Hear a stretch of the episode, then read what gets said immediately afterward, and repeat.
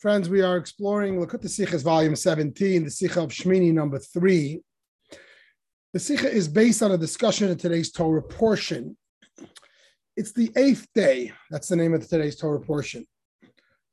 What does it mean, the eighth day? It's the eighth day of inauguration of the temple, the first day of temple revelation. The way it worked was that there were seven days of Moses inaugurating, practice run, if you will, on the eighth day, aha, that's when the Shekhinah came down, the divine presence was revealed, something that was long awaited. The Jews uh, waited for this day to feel God's presence, to know that they were atoned for the golden calf, and that the Shekhinah, the presence of Hashem, will be with them. It's the greatest day uh, of history to that point. The language is uh, on that day, it took 10 crowns, 10 extraordinary things, first time things, the first day of the presence of the Shekhinah, the first day of temple service, first day of the sacrifices, first day of the priesthood. It was a big deal. In fact, it's pointed out parenthetically, this is why it's called the eighth day, because seven is, is, is, is, is the maximum, the culmination of nature, seven days of the week, including Shabbos. Eight means beyond nature. That's why Hanukkah, there's eight days and an eight, a branch candelabra versus the temple, which is only seven, because Hanukkah represents that miracle, that beyond, uh, that infinity, uh, those who like the eighth day band, they got that name from today's Torah portion. Why is it called the eighth day? Because they're trying to introduce Hasidic concepts, the concepts of Jewish mysticism, etc., Jewish spirituality, the eighth dimension. So it's a very special day. The Jews were all waiting for that day. The Shekhinah did, in fact, appear, and then tragedy struck. The two sons of Aaron um, did something that they should not have done. There are various opinions, but let's just take in a face value the way the narrative is written. They enter the Holy of Holies. Uh, they were too inspired, too excited by this great revelation, and they went where they shouldn't have gone. And uh, the heavenly fire came and consumed them. So Aaron, on this greatest day of his life, when he becomes the high priest, suffers the loss of two out of his four sons. And yet he took it with faith. The language is Aaron was silent. He accepted God's decree. He was rewarded that God, in turn, addressed him personally by the following mitzvah that, that followed this discussion. Um, and it was considered a big deal that Aaron was silent, which is a Jewish response to tragedy, silence. That's why a mourner doesn't speak. We give him eggs or bagels with his no mouth. There's nothing to say. And, and the connotation of that is acceptance and yet not rationalization. We don't rationalize. We don't say, well, they're meant to be. No, it's painful. At the same time, we don't question God and we don't doubt God. And therefore, silence is the best response. So that's what happened. Great day, and yet a tremendous tragedy. Said Hashem to Moshe, to Moses, I know it's a very sad moment for Aaron, but the party must go on. There's an inauguration of the temple. It's, it's a historic day and that overrides the mourning of Aaron. Let the Jews mourn in their stead. Aaron and his sons need to continue the service uninterrupted. And the language of the Talmud, and which Rashi quotes, also is that if there's God forbid a death at the wedding, even if the bride loses her own father, the wedding goes on. That's Jewish law. The wedding goes on. The mourning has its own place, but not now and not here. Similarly, Aaron and his sons were told to go on. If, if God forbid, uh, a, a, normal time when a Kohen has a loss, he would obviously not serve in the temple that week. Another Kohen can take his place. But this was the inauguration day. The high priest and the two remaining Kohens, there was nowhere to go. They need to inaugurate the temple. And that day has such a great meaning and such a great joy that it overrides their personal mourning. Uh, in fact, the instruction here was the Jews would do the mourning, you know, Aaron's nephews or what have you. But Aaron and his sons, they need to go on, and the service goes on interrupted as if there's no concept of mourning. And there was a practical side to that, and that was that while normally a Kohen who's in mourning, and this is a heightened level of mourning, it's called aninut. The Hebrew word for mourning is avelut. Aninut is a heightened level of mourning, which is even before the person is, the loved one is buried at which time people don't even do mitzvahs. You don't even put on tefillin in the state of aninut. And normally, a Kohen who is in the state of aninut, referred to as an onain, the first day after a tragic loss, before the burial, even, which was the case here, that person is proscribed from eating any of the sacrifices. And here, Aaron and his sons were told no, that they should eat the sacrifices, because again, this is a special day of inauguration that overrides the Aninut and the mourning.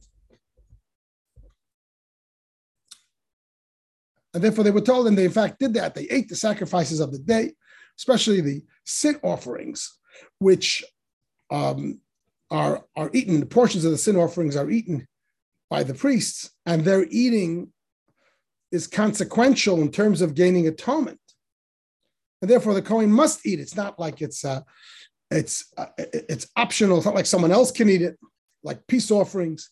The sin offering, much of it goes on the altar, and the part that's eaten is eaten only by the Kohens, and the Kohen gives atonement by eating it, and therefore they had to eat it even though they were in a state of aninut.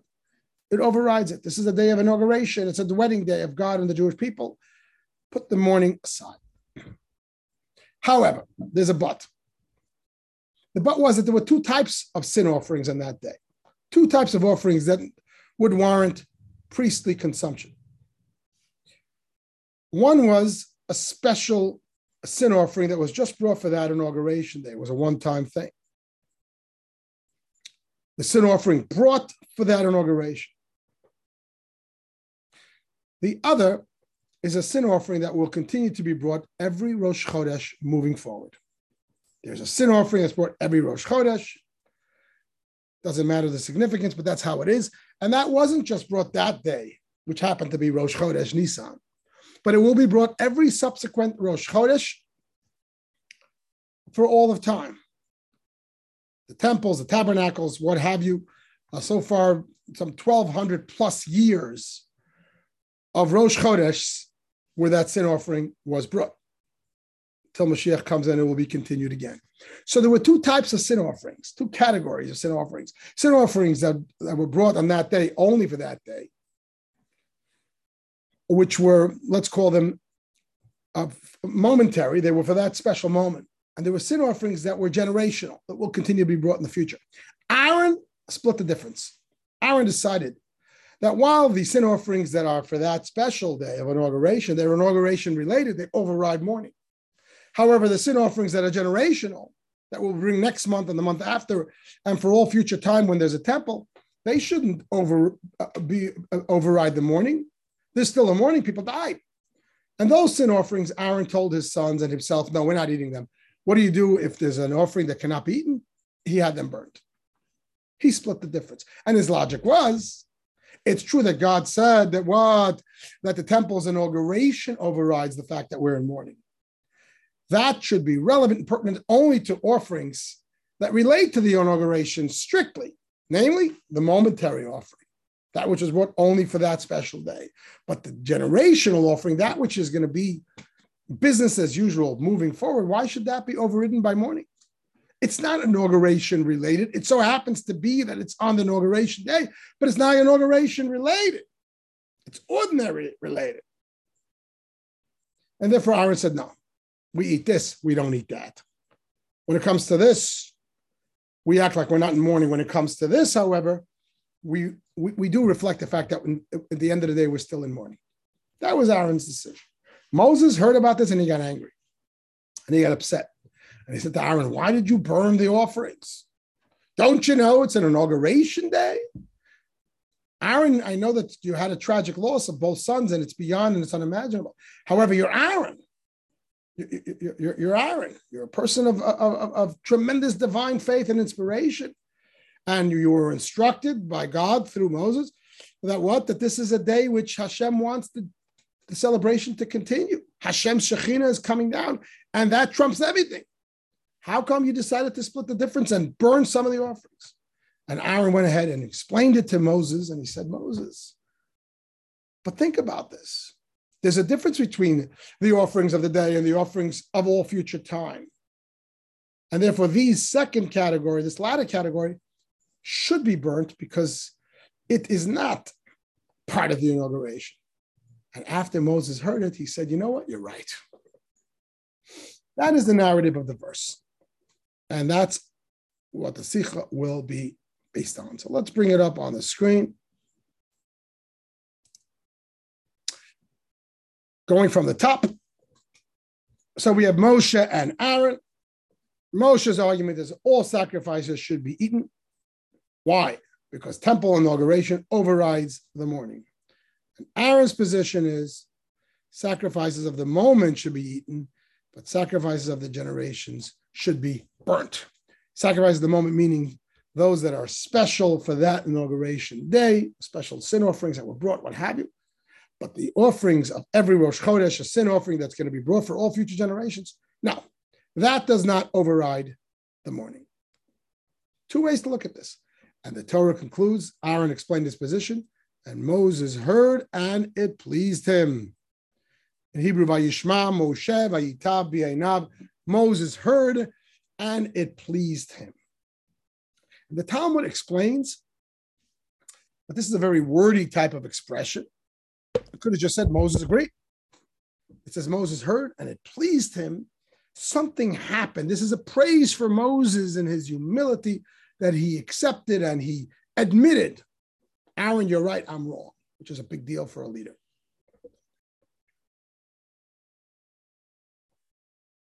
Says the Talmud. I'm reading the left column. He admitted, and he wasn't bashful to say, I haven't heard this law. Rather, he said, I heard and I forgot. That's the Talmud. Moses heard and he was pleased, which indicates some kind of admission, some kind of humility. Aha, he admitted, he came clean. He could have said, I never heard this.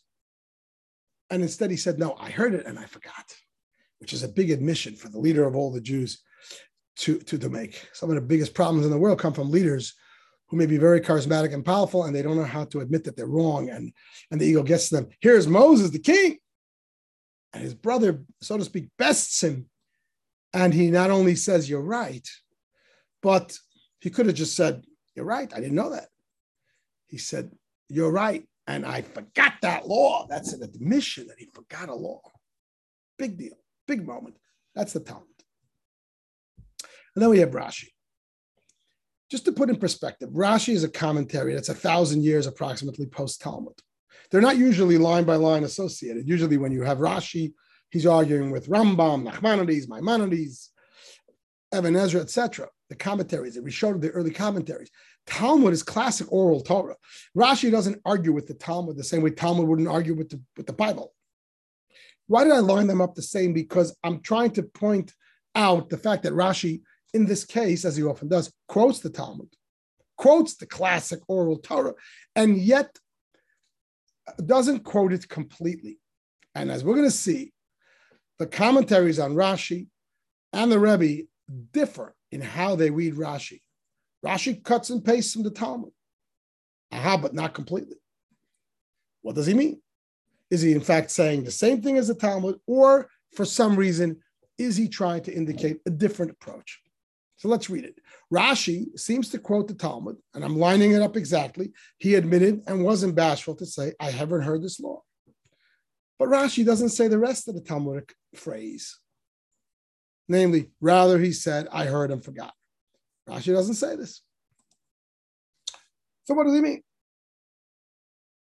So the commentaries on Rashi, apparently all of them agree that Rashi is really saying the same thing as the Talmud, he doesn't say the last line, but he means it. He means it. How is it? How is it read in the Rashi if it doesn't say it? That what that Rashi is saying that he actually said, I heard and I forgot. Not that I haven't heard this law, but that I heard and I forgot. Rashi doesn't say it. Well, they're reading it rhetorically. The same way it's in the Talmud. What does the Talmud say? He admitted he wasn't bashful to say, I haven't heard this law. That's rhetorical. He didn't say, I haven't heard this law, which would have been bashful. Rather, he said, I heard and I forgot. He said the emes. And that's how the commentaries on Rashi read this Rashi. He admitted and wasn't bashful to say, I haven't heard this law. Not that he said, I haven't heard this law. No, it's rhetorical. He was not bashful, in which case he would have said, I haven't heard this law. But in fact, he said, I heard and I forgot. That's how the commentaries, apparently all, read this Rashi. He's the same as the Talmud that Moses forgot the law. Again, even though it doesn't say it in Rashi, this line is empty here. It doesn't say he heard and forgot.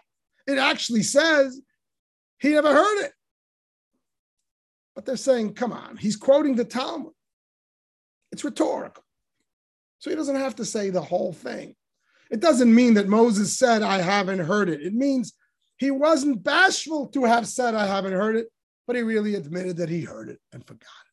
That's how Mefarshe Rashi, the classic commentaries upon the Rashi, explain it. It's rational enough. It's rational enough. And why is it rational enough? Because that's the source of the Rashi, the Talmud. So he chose to, to, to, to brevity.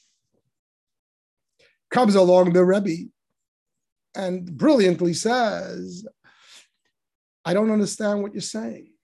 Rashi is famous, if for nothing else, for precision. You're telling me that he means what the Talmud says when that's the part he doesn't say. He doesn't say his main point. He says the rhetorical and doesn't say the actual.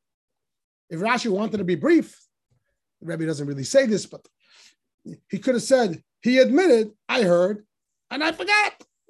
He only says the rhetorical and omits the actual. The Rebbe says that's impossible. Rashi says what he means. He's very precise.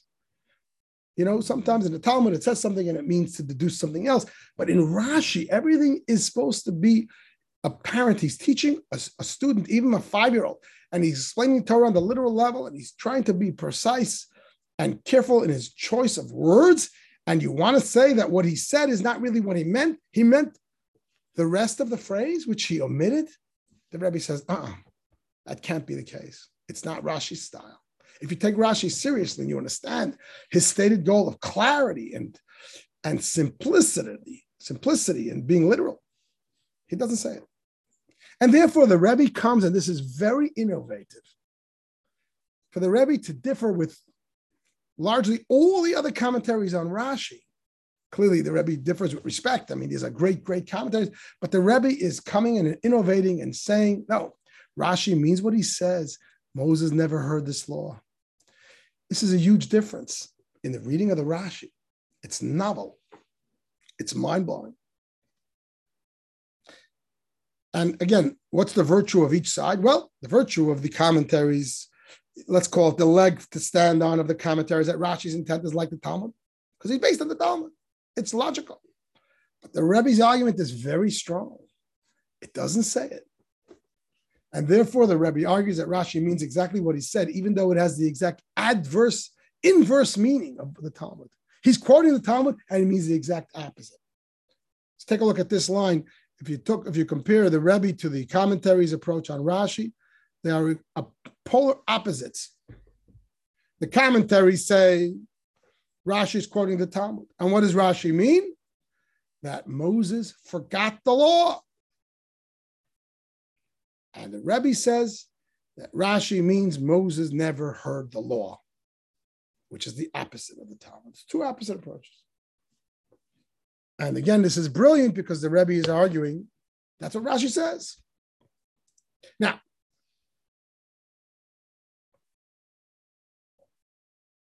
okay, that's what Rashi says. But the Rebbe further, further substantiates it.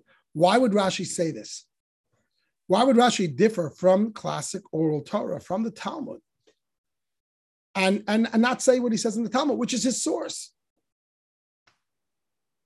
Now, again, Rashi, even though he quotes Talmud or Medrash or other classic oral sources, doesn't always say the exact same thing because Rashi's stated goal for his commentary is to, is to spoon feed the Torah to us on the literal level of understanding. The Talmud is more legal, a halachic level, and therefore it, it's not really a problem if Rashi, so to speak, takes a somewhat different approach than the Talmud.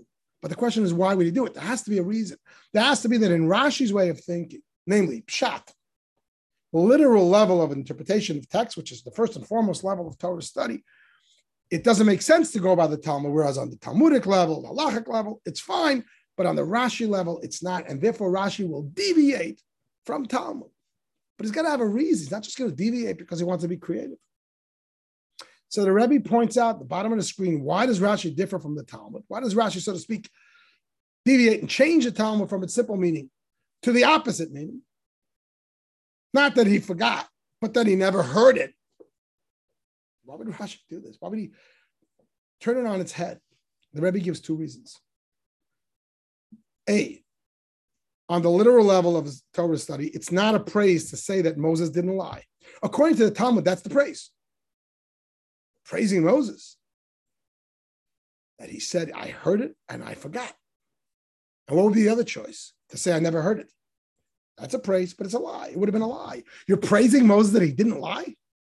That's hardly a praise. On a Talmudic level, it may make sense on a legal level, but on a Rashi level, everything has to make sense on the literal level of Torah study, on the most basic, fundamental level. To say the Torah is praising Moses, that, aha, aha, really he heard it and forgot it. And he owned up to it. He didn't say, oh, I never heard that. That's a praise for a Moses that he didn't give an outright lie? Makes no sense. And therefore, Rashi deviates from the Talmud and says what really happened is that Moses said, I never heard it because he never heard it. so creative. I never heard it. And how is that a praise? It's still a praise because if he wanted, he could have remained silent and said, Aaron, you're right. He didn't have to admit, I never heard it. You know, there's a difference between saying a lie and not saying the whole truth. So Rashi is arguing, says the Rebbe, to praise Moses that he didn't say, I never heard it when he did. That's not a praise. That would be a lie. But to praise Moses that he came clean and said, I never heard it when he could have just nodded and said, you know what, you're right, without explaining, he wouldn't look so bad as when he came clean and said, I never heard that. It means Aaron knows something I don't know. It's not a lie. It's just, it's just not, it's not humiliating yourself, so to speak. And Moses went ahead and did it anyway. And that is fine. And therefore Rashi deviates it. That's point A at the bottom of the screen uh, that the Rebbe maintains. That Rashi deviates from the Talmud because it wouldn't make any sense on the literal level of Torah study to say we're praising Moses because he never lied. Brings to mind the case of the Rebbe's library when a non-Jewish judge Sifton. One of the things that he used to prove the case, it's impossible, I'm quoting almost, of a man of the stature of the sixth Rebbe to say something that he doesn't mean. Uh, uh, uh, it's impossible for a, for a, for a Moses, for a Rebbe, for a, a, a tzaddik to say something he doesn't mean. It's not even a praise. In that case, where where one of the substantiations that the library really belonged to the Chabad community and not to him personally is because of the way he he referred to it in his letter to the librarians at the at the Jewish Theological Seminar, where the other side said, well, he he called it the Chabad Library because he wanted to ingratiate himself with them, but it's really his personal library. And Judge Sifton, a non-Jewish judge, says, "Are you kidding?" From everything we got to know about Rabbi Schneerson, uh, the sixth Rebbe, it's just impossible that he would say something that's not absolutely true. Just something that came to mind. And then there's B, that the Rebbe argues his case of why Rashi deviates from the Talmud, which is even stronger to my thinking. If you read the Sikha, there's A, B, and C, but B and C are, are very similar. And that is, so Aaron corrects Moses, and Moses says, I like it. He gives a subjective opinion. I agree. Hello, if he heard it from God and he forgot, and now Aaron's jogging his memory, would he say, I like it? You like it? Are you kidding? God likes it. Moses heard God say it and then he forgot. And now he's reminded that God, in fact, said it. It doesn't make any sense for him to say, you know what? I also like it. He would say, Oh, how did I forget? You're right. God said it. He would say, God likes it. When you say Moses liked it, it's a subjective statement. It means we did not hear clearly from God one way or the other. We're arguing on the basis of logic. And first, Moses thought one way, and then Aaron thought another. And Moses says, I agree with your way of thinking. It is clearly evident from the text that Moses didn't forget anything, he never heard it. How the Talmud says different. Again, the Talmud is a legal level of study. But Rashi, was a text, strictly text level of study, cannot say that. Hence, the Rebbe comes along basis based on the logic of A and B. And based on the language chosen by Rashi, maintains, and in my view, it's airtight, a new way of looking at the Rashi, unlike the way it was looked at by all the commentaries on Rashi pre-Rebbe. The opposite of the Talmud. And to, to, to, to recap that, that not that Moses knew and forgot, but he never forgot. Not that the argument between Moses and Aaron is what did God say, but the argument between Moses and Aaron is a logical one because Moses heard nothing from God about it. It's a logical debate. That's the Rashi approach. Now, the Rebbe brilliantly then substantiates it further. The bottom line. What's the bottom line? That this is a logical debate. According to the Talmud, it's a debate of revelation. What did God say? And God said one thing and Moses forgot, and Aaron corrected it. It's a debate, so to speak, about what God says. But in the way Rashi teaches it, in the Rebbe's thinking, it's a logical debate. God said nothing. Aaron logically deduced one way, Moses logically deduced another way, and then he accepted Aaron's way of thinking. Says the Rebbe, I'm going to prove it to you further. But this is the approach of Rashi. How so? Because when we come to the portion of Matos, which is the last chapter in the book of Numbers, uh, uh, second to the last chapter portion in the book of Numbers. The Jews conquer the Midianites, and there's a whole discussion there that they had to kosherize all the vessels. And Moses forgot a particular law about the kosherizing. He got angry at, at, at, at Aaron's son Elazar and at the soldiers, what have you and he forgot a particular law, and Elazar had to correct it. Doesn't matter what that law is. In that case, comes along Rashi and says that Moses forgot three laws in Torah, and each time because he got angry. And when you get angry, you make a mistake, which is an interesting lesson, even though talking about Moses on his stature. But we take that lesson for us, and Rashi enumerates the three times. Number one, the current case here, in our portion. Number two, the case there where Rashi mentions it, the portion of Matos, the kosherizing situation. And number three, the hitting of the rock. Uh, Rashi lists them all three in that instance.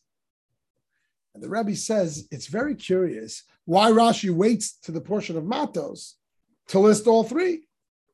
If he wants to teach us the concept that when a person gets angry, they forget the law, he should have listed it the first time it appears, namely in our portion. It says in our portion, Moses got angry, and it seems like he forgot the law. However, based on the earlier conclusion that Moses didn't forget anything, this debate between Moses and Aaron wasn't about the law, it was about a logical debate.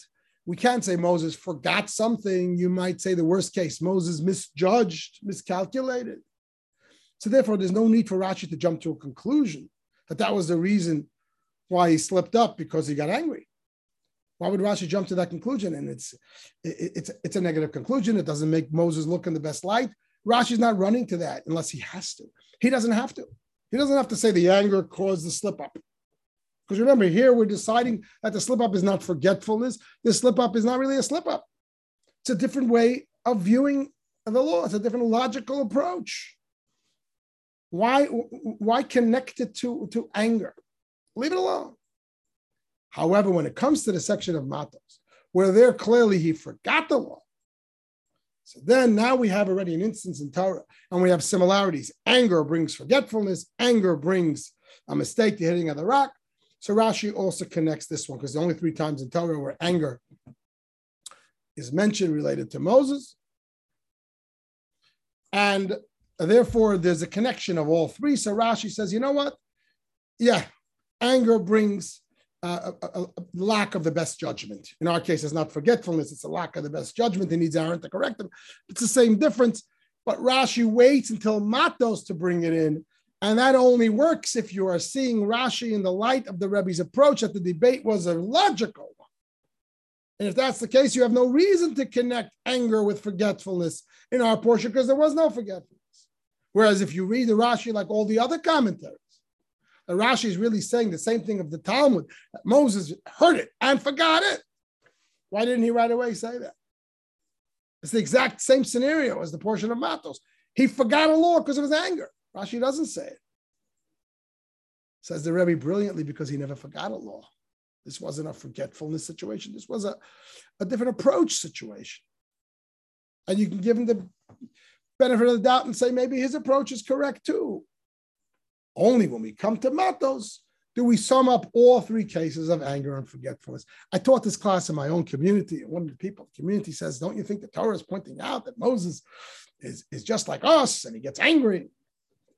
And I said, You know, when I could make a list of the three times in my life that I got angry, then I'll compare myself to Moses. Uh, the example that I like to give when we talk about the sins of Moses and the sins of Abraham, that he let Sarah go to the king, and the sins of King David, the sins of Reuven, you know what I mean? The holy people, the, the biblical figures that Torah tells us about their sins. I use a very uh, basic analogy. I said, you know, I once went to a, when I was a kid, um, uh, I once went to a professional baseball game.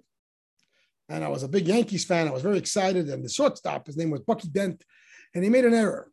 And I'm sitting there in the stands and I had my jersey and I had my glove and I was all excited. And he made an error and the other team got a score and I was really upset. And uh, my, uh, my teacher who had taken me to the ball game looks at me and he says, relax. He says, that's a multi-million dollar error. He says, unless you're Bucky Dent, you can't make such an error. You know what I mean? Most people wouldn't even get close to that ball. Uh, for him, this is an error. For most people, this is, uh, you know, superhuman. Um, how much more so we talk about the righteous and the Torah talks about their errors. Let's not be foolish to put ourselves in the same boat. It's pointing out that on their level, in fact, each time Moses gets angry, it's because of an extraordinary thing. As the Rebbe will conclude later in the Sikha, Moses disagreed with Aaron because Moses is really right on the Moses level. And the same thing would be true in the other two instances as well, as the Rebbe explains in those respective cases. There is no such thing as a Moses really making a mistake. However, by comparison to his stature, yes, there's an error which is there to teach us something. But again, this screen that you're looking at is to make this one singular point. That the Rebbe further substantiates the Rebbe's approach that Rashi is in fact differing from the Talmud explaining that Moses and Aaron are having a logical argument rather than arguing what God had said, which makes uh, which makes further sense considering the fact that Rashi does not connect Moses' mistake to anger until Matos, because here it's not necessary to take that route. Then the Rebbe goes into the Chassidus. And the Rebbe says everything in Torah has deeper meaning why do we need to know this? It could have just been, you know, tell us the bottom line. How is this instructive to us? This was something that happened once on the day of the inauguration of the temple. It's not something we have to know now. What's the point of, of telling us not only the bottom line, but telling us that Moses had a different opinion, Aaron had a different opinion? Why would Moses choose A and Aaron choose B? And then why would Moses then agree to Aaron? This is in Torah, Torah of truth. It has to be relevant and instructive to each of us at all times and places and to all people.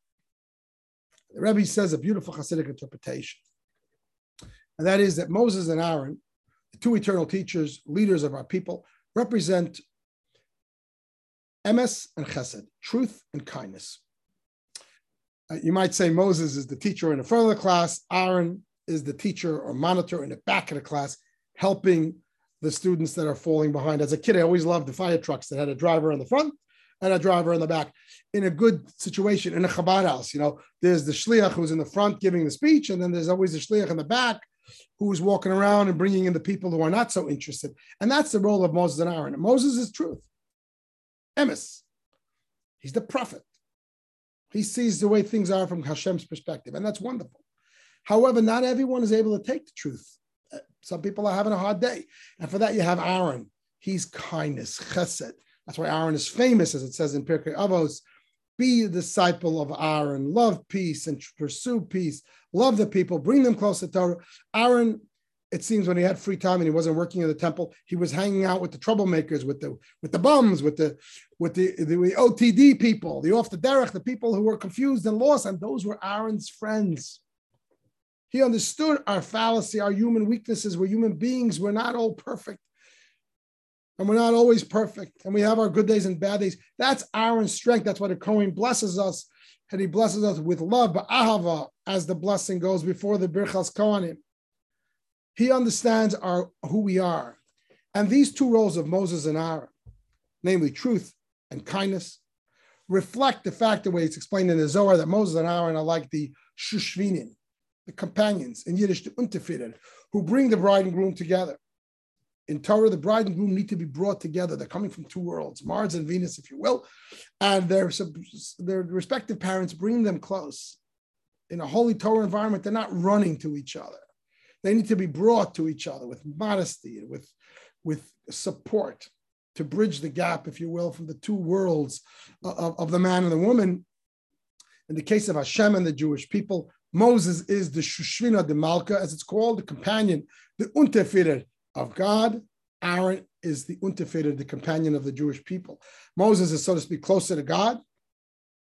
He's a man of God. He spent 40 days on the mountain without having lunch three times. He's a man of God.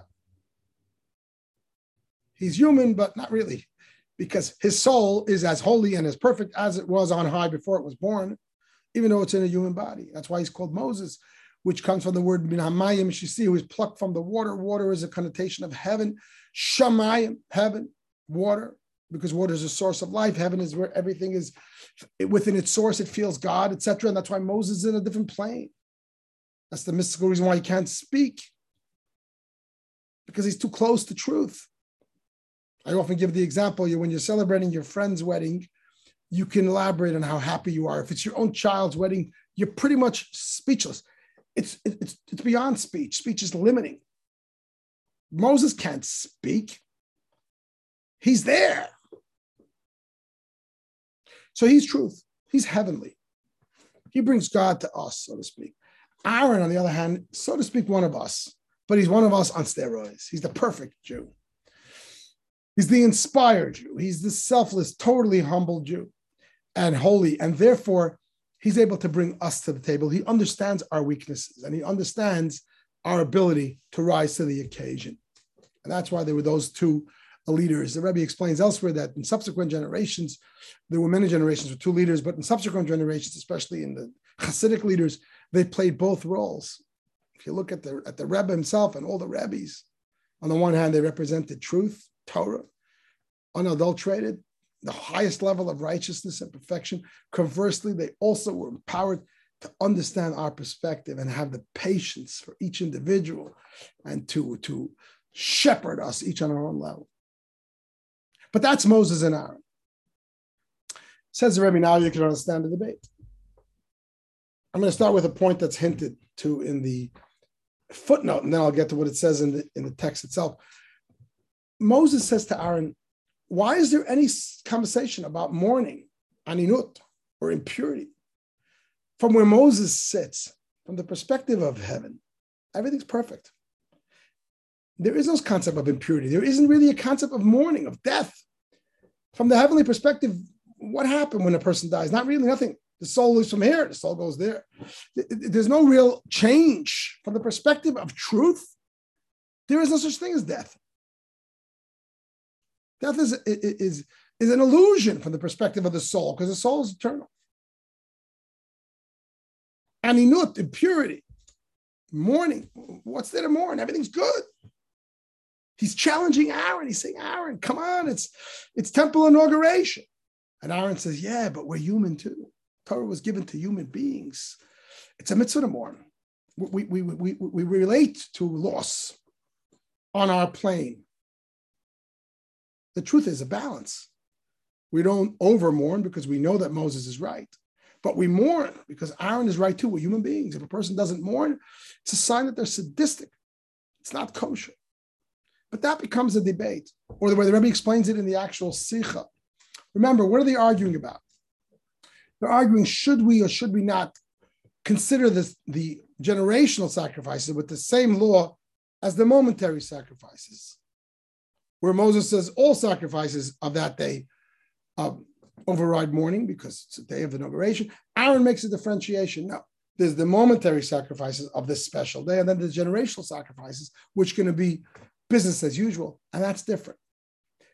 So the Rebbe sums it up sort of metaphorically by saying from Aaron's perspective, time matters. There's a difference between today and tomorrow, a difference between momentary and generational.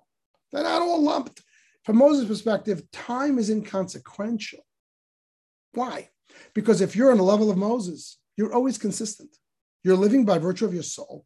And the soul world is no such thing as time. Everything is perfect. And that's why a righteous person doesn't have good days and bad days. A real tzaddik, a Moses. Doesn't have days where it's more inspired and less inspired. What does that mean? Why, why should things change? Truth is truth. Perfect consistency. Aaron says, Excuse me, dear brother. We're not all Moseses. We're Aaron's. We're humans. We have days when we're more inspired. We have days when we're less. We have days when we're stronger, days when we're weaker. It's not all one equal plane. You can't expect consistency. And therefore, we absolutely should differentiate between offerings that are about the inauguration day and offerings that are going to be on a regular business as usual day. Business as usual, we're affected by the loss. Inauguration day, we're more inspired. So the Rebbe is playing that card, so to speak, of uh, whether or not time matters, so to speak, whether or not a person is expected to be totally consistent or not, playing it into the words of momentary sacrifice versus generational sacrifice.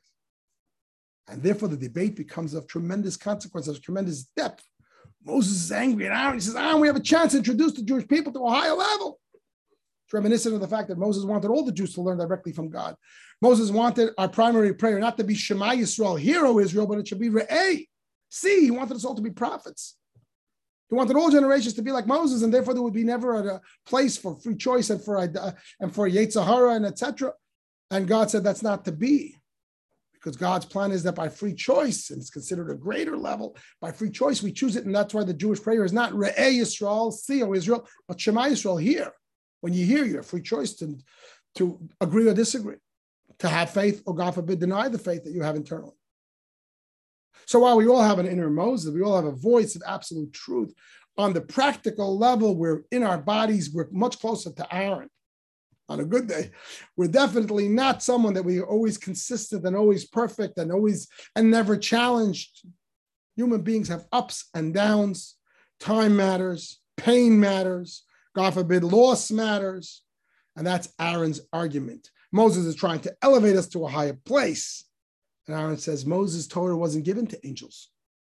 Torah wasn't given just to Moses or to the Moses within the place within us where maybe we're, we're on that level. It was given to humans, it was given to Jewish people who are fallible. And therefore, Torah itself will take into account their fallibility, their weakness, and therefore will differentiate between one day and another and will have patience and kindness and cut some slack to them even as they struggle through their challenges, uh, which something that Moses doesn't really relate to. So we understand the argument. Aha! Then Moses agrees to Aaron. And the Rebbe explains this on two levels, and this is fantastic. Rebbe explains this on two levels. Why does Moses agree to Aaron? If Moses represents truth, Aaron is presenting a compromised position of kindness. Accept them with their weakness, even though they're not consistent and even though they're not always on the ball. That's okay. But that's not truth. Not only is Moses saying, you know what, Aaron, I'll give you this one. He's agreeing. Rebbe express, expresses on two levels if you read the Sikha carefully. Firstly, he says, Aaron, I get it. I understand now the way things are from your perspective, and I need to agree because most Jews are, are closer to you than to me. And then finally, the Rebbe says even further that Moses, Moses on his own level concedes and embraces that. So let's explore the two levels. Firstly, he says to Aaron, You're right. I understand that most people are not on that level of consistency. They're going to have days when they're more committed than others. And I, Moses, from the perspective of truth, see the virtue in that. The Rebbe explains this based on the Tanya that explains that sometimes by us, Beinani or wannabe Beinani, the non tzaddik, even a glimpse of truth is also truth.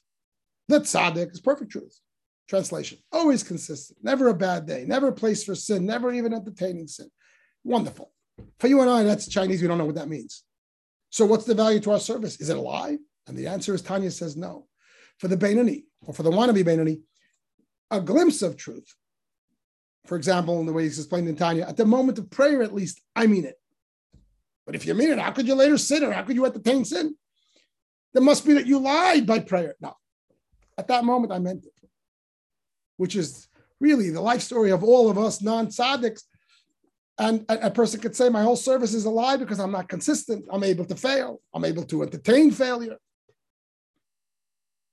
No, the Alter Rebbe explains, and the Rebbe explains it really well in this section of the Sikha, that there's a concept that if truth is revealed, even a glimpse of it in our world of untruth, it is considered qualitatively true.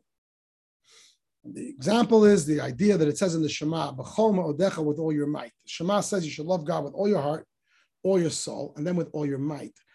What is all your might? You love Him with all your heart. You love Him with all your soul, which is very high, even to the case of God forbid martyrdom. What's the third thing with all your might? And it's explained to mean, among other things, you should love Him infinitely. You should give God infinite commitment. However, it doesn't say you should give God infinity. You should give God your infinity with all your might. Wait a minute. That sounds like a contradiction in terms. All my infinity, but I'm finite. I can give God my whole infinity, but my whole being is finite.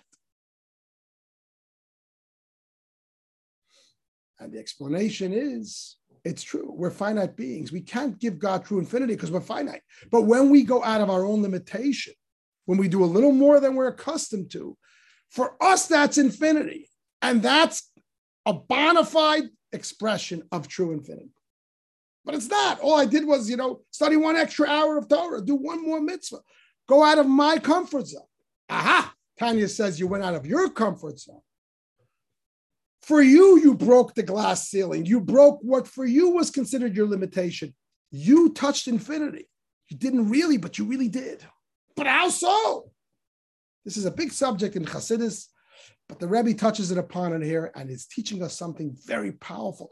When I break my limitation, when I find a glimpse of infinity within finite, even though all told it's going to be finite, but it is a reflection of infinity. You might say it has the quality of infinity. Chassidus gives various examples. It is said, for example, that gold is a reflection of divine holiness. That's why it was only created for the temple. That's why it never tarnishes. Gold is clearly not divine, it's a physical mineral. How are you making it divine? How are you making it holy? It says gold was created only for the temple. It reflects an infinite beauty. It's not infinite beauty, it's limited. It has a price. It's expensive, but it has a price. And the answer is, of course, everything in the world is going to be finite. If it's a physical thing, it has to have definition and limitation. But within physicality, it's the mineral that's most precious. It's the mineral that reflects something that's beyond limitation. Proof never tarnishes. Proof, it, it, it, it's, it's, it's, it's so hard to come by. It's so not available. And therefore, and it's so beautiful. Again, an example of how something infinite reflects in a finite space. Of course, you're not going to find infinity in our world, it's impossible.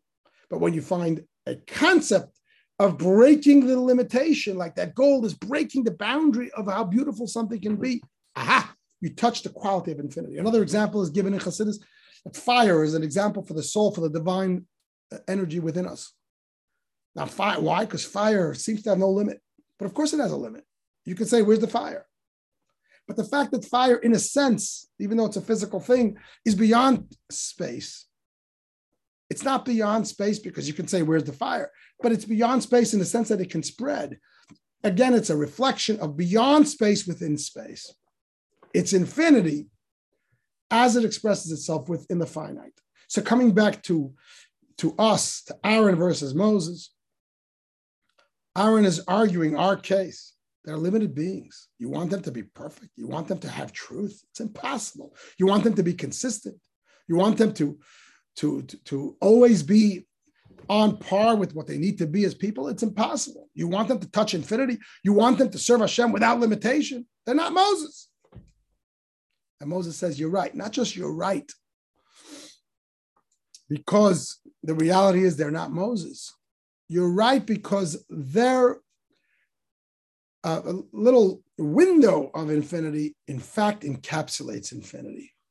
Like the gold reflects heaven, like the fire reflects spacelessness beyond space. Like each person's service with all your might really means with all infinity because it's a reflection of true infinity within your space. In plain English, you did the best you can, and a little more. You touch the infinity of Hashem. Says Moses, you're right.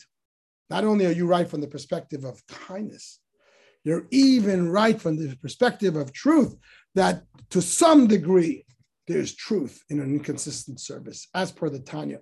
There is truth to a service that is heartfelt and is committed, even though it's not always going to be the same.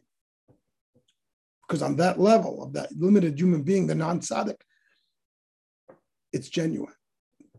The Rebbe even pushes the envelope even further, which was the second point, and that is that not only does Moses' truth concede to kindness, that on the level of kindness, there's some truth qualitatively, but Moses concedes to kindness that on the level of Moses, Aaron's approach bests him.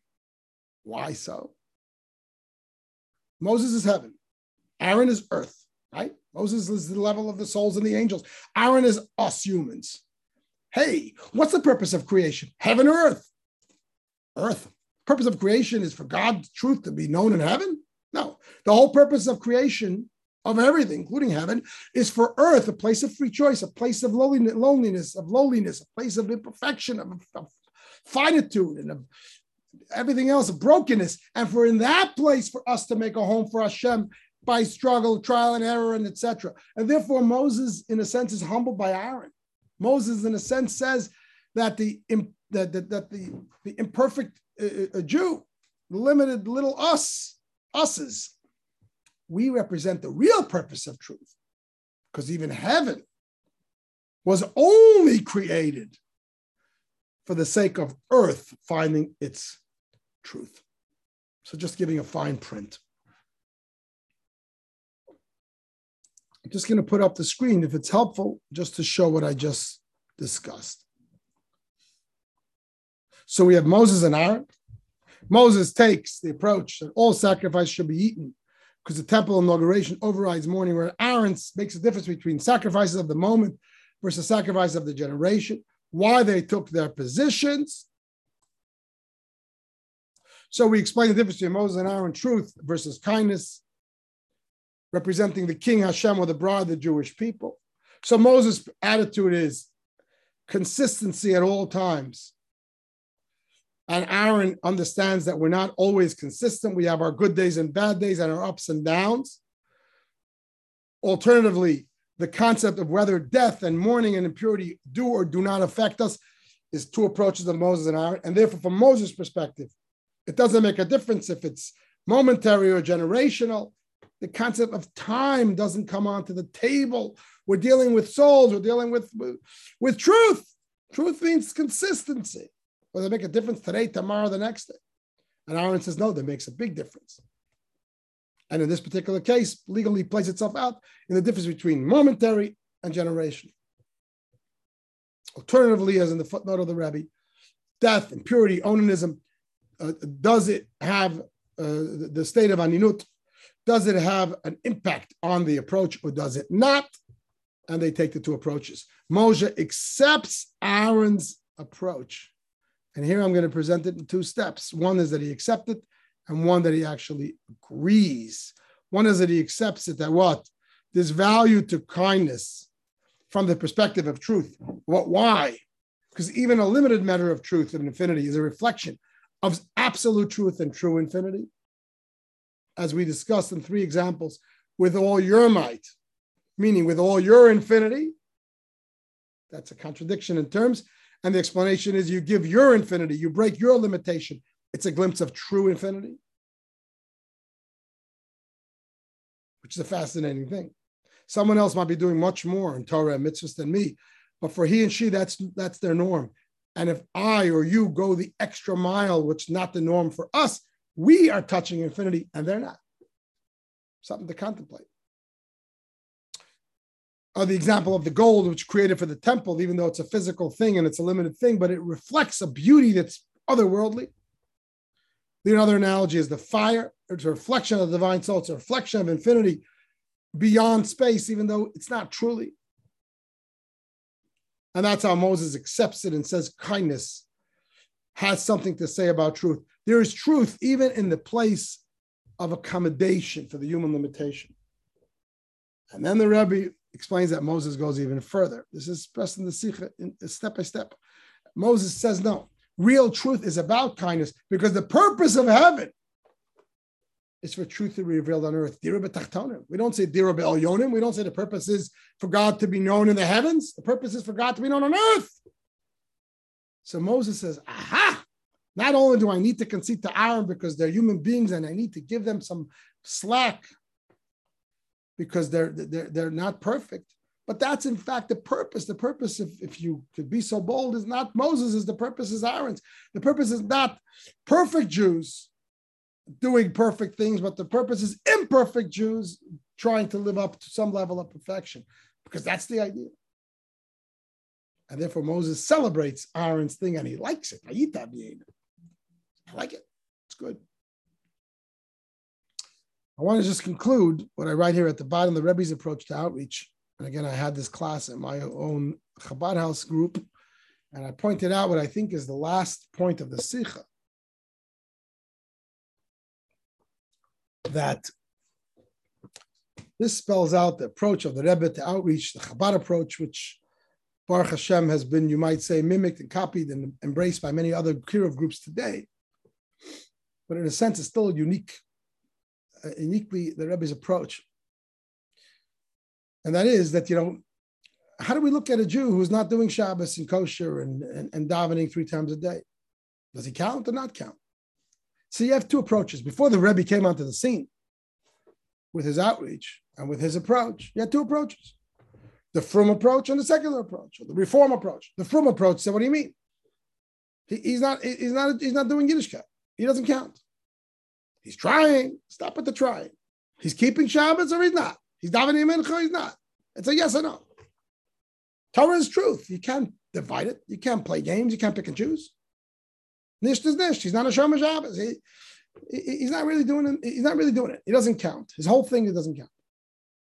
On the other side of the spectrum, you have, let's call it the reform approach, what have you, which try to legitimize any type of Judaism. Judaism is not about truth, it's about kindness. It's whatever you like, whatever your preference. Now, there's a fallacy in each of these approaches. The fallacy of the, uh, you know, let's call it the, the orthodox frum approach, which says if you're not doing it all, it's nothing. That's a big problem. You're excluding a lot, a lot of people who, who, who are not on par with that because they didn't grow up with it. They don't know about it. Maybe they're doing their best and more, and they, and they don't count. That's a problem. You're excluding most Jews. So you're going to be left with that attitude, which was the attitude before the Rebbe came onto the scene, with with four percent of Jews that, that matter, and the rest we write them off. They, they don't really count. They don't make a difference because they're not they're not living up to truth. Conversely, the reform approach is, is, is basically making a mockery of the whole thing. There's no truth. What is Judaism? Everybody has their own truth. Everybody does whatever they want, and they pick and choose, and whatever it is, it's all good. If it makes you feel good, it's wonderful. How could that be truth at all? How could that be related to Hashem? came along the Rebbe and said, and this is the Rebbe's approach and the approach of Chabad. Of course, there's a Torah, an absolute truth.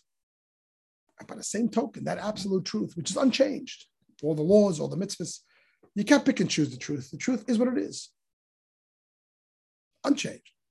And by the same token, the Rebbe says, I want you to go out to a Yid and say to that Yid, I want you to do one more mitzvah than you're doing till now. But what do you mean? He's only doing one more mitzvah. He's putting on tefillin one time. How is that valuable? He's not doing it all. It's not truth. Excuse me. The truth is that Hashem gave the Torah, and He gave the Torah for the sake of His people. This is one of Hashem's people. And right now, where that person is holding on their station in life, this is going to be a huge step. Of course, it's true. If they do their best right now, of course, it's true. It's like if your child comes home with less than an A on the report card. What do you do? but the kid did their best. Maybe they should have gotten a C and they got a B. So if you're a foolish parent, you say, well, you didn't get an A. I don't care. You throw them out. But if you understand, hello, it's not about the A, it's about the child. The child's B's to you an A plus plus because you care about the kid. If we understand that Hashem gave the Torah and he didn't give it to angels, he didn't give it in the abstract, he gave it to his children, the Jewish people. And by divine providence, the Jewish people, the vast majority, 96% of them, let's call it, did not grow up with Yiddishkeit. Why did that happen? So that they should be wiped off and written off? Or so that they should be embraced? Let them get a C, let them get a B minus, let them get a B plus, let them grow. And within those glimpses of truth is a mirror of absolute truth. In fact, you might say that's the real purpose of our generation to find that yid and bring him a step closer. Until, as the Rebbe concludes, the Sikha, which is a reflection of the Messianic age of Mashiach, where truth and kindness will merge, where us humans on our infallible level, especially in our time of so many vast majority of Jews totally lost and confused, including from from birth Jews, but there's so much confusion and temptation and challenge, and yet marrying that with truth, that by free choice and by trial and error and by struggle, we rise to the occasion and live lives of truth. And that represents the perfection of Moses and Aaron, of heaven and earth coming together.